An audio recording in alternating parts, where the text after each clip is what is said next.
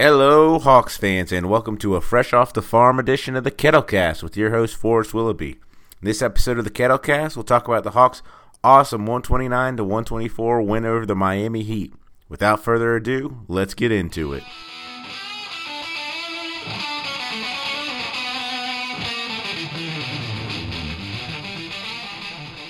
What a win by the Hawks. What a game by Trae Young. These fresh off the farm editions of the Kettlecast are just my initial thoughts after getting back from the stadium from State Farm Arena.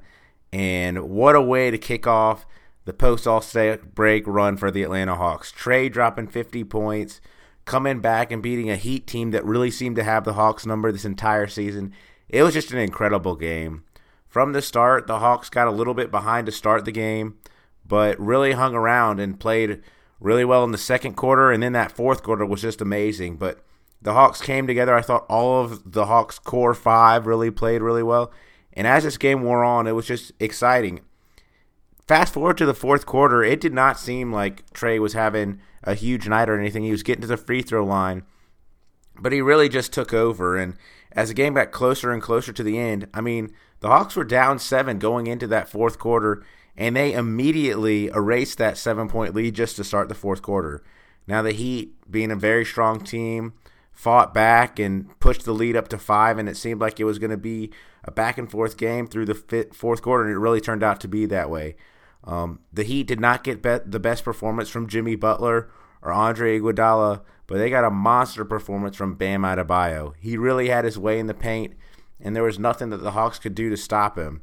He ended the game with 28 points on 9 of 20 shooting. He hit 10 of 12 free throws. He missed two free throws in the fourth quarter, which meant that everybody in the arena got free Chick fil A, which is just one of the best um, things that goes on at the Hawks games. And he also had 19 rebounds, seven assists, three steals. Bam Adebayo was a monster for the Heat, and really a reason why the Heat were in the lead to begin the game, or in that fourth quarter. Now, tonight was Quavo night at State Farm Arena. I'm not really sure what Quavo night means, but he was there hosting.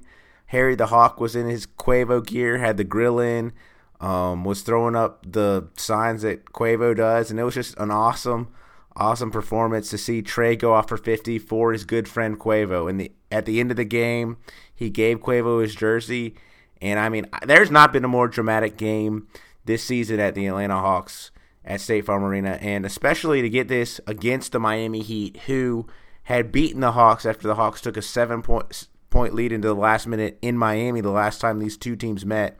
It was just awesome. But these two teams went at it for the entire fourth quarter. And for the Hawks, as I said, the core five all had big contributions in the last quarter. Um, DeAndre Hunter hit the big three to tie the game. Cam Reddish, just a monster steal from Goran Dragic slam dunk at the other end to put the Hawks up by two points. Trae getting to 50 points, icing the game at the end, just taking control. John Collins being a defensive monster. I mean, that guy did not have a huge game offensively. John Collins, 12 points. Had three blocks, seven rebounds, two of two from the free throw line, five of nine from the field. John Collins has to get more than nine shots. But he was just wonderful in the game where the shots weren't, he would be open, the ball was just not finding its way to him mostly because Trae Young had it going. Trae Young, 40 minutes of playing time, 12 of 25, 8 of 15 from 3, a lot of them super deep shots. He broke Andre Iguodala's ankles one time, just set him down. He shot one over uh, uh Bam Adebayo from the logo. Trae was just incredible from this from the field, and then he was freaking um, 18 of 19 from the free throw line. He missed his last free throw that would have given him 51 points, but he got those 50 points. He also ended the game with eight assists, including one beautiful assist to DeAndre Hunter when no one was around Hunter. Just beautiful pass. He could have had a couple more assists. John Collins got blocked one time. But it was just a really masterful game from Trae Young. Coming off the All Star break, you kind of wondered – what would you get from Trae Young? And he just came out, he started the game hot, and then he closed the game. He iced it. Whatever you want to say about Trae Young, he was amazing. Kevin Huerter, 7 of 16, 3 of 8 from the three point land, 17 points, 6 rebound, 6 defensive rebounds, 7 rebounds total, 4 assists.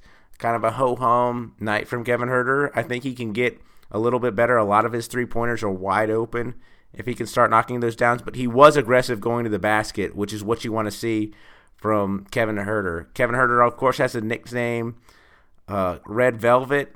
Also, person I went to the game with, Alicia, was throwing up R- Ronald Threesley. So that's an equally as good nick- nickname.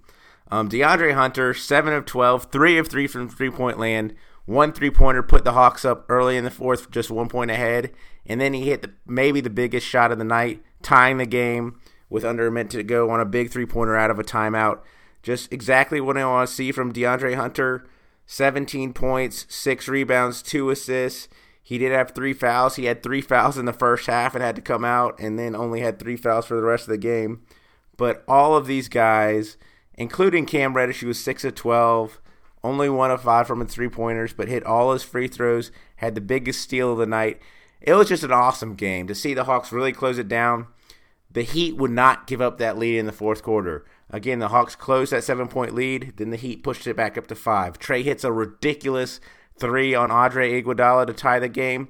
Iguodala himself goes on a five point spree to keep the lead up. And it was just incredible back and forth. The entire arena was into it. I had forgotten how often or how many Heat fans come into State Farm Arena. Now, Lakers fans, ton of them every game. Knicks fans, always going to have a ton of them. Warriors fans, especially when they're good, ton of them. But the Heat really was out and represented. They there were a couple of "Let's go Heat" chants going on when Jimmy Butler got to the free throw line. There was MVP chants for Jimmy Butler for whatever reason. But Hawks fans and Heat fans went back and forth. I thought it was a nice ton of fun at the State Farm Arena, and for the Hawks to come out of that was a victory, which is huge.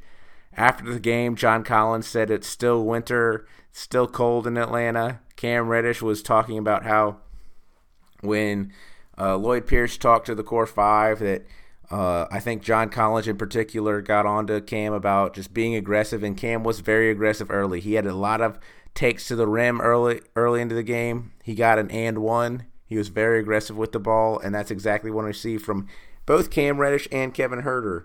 Now there are some other a couple nice performances. Jeff Teague chipped in, had 25 minutes was 12 points, four assists, one of one from the three point line. I wish he would take more threes.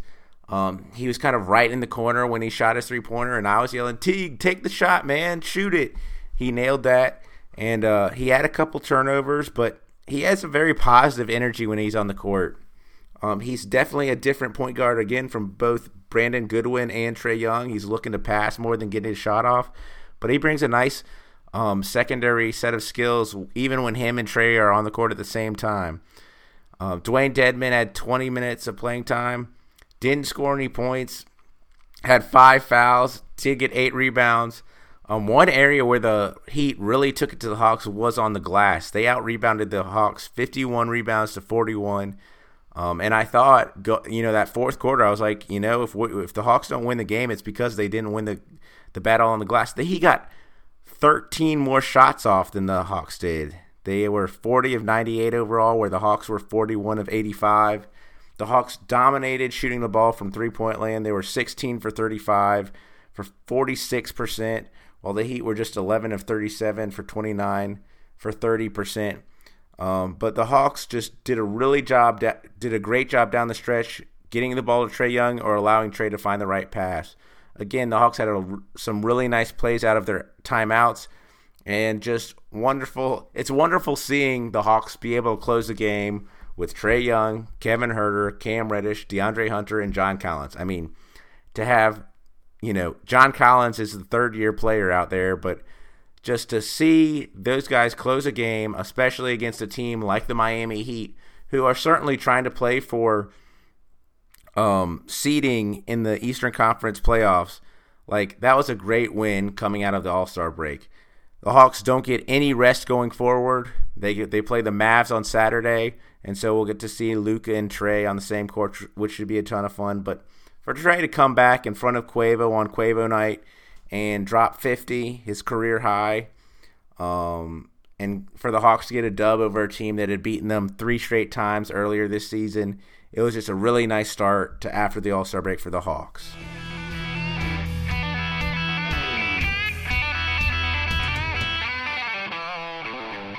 Thank you for catching this fresh off the farm edition of the Kettlecast. You can reach me at kettlecast at gmail.com. If you could share this podcast with any of your friends, that'd be a huge help. And go Hawks!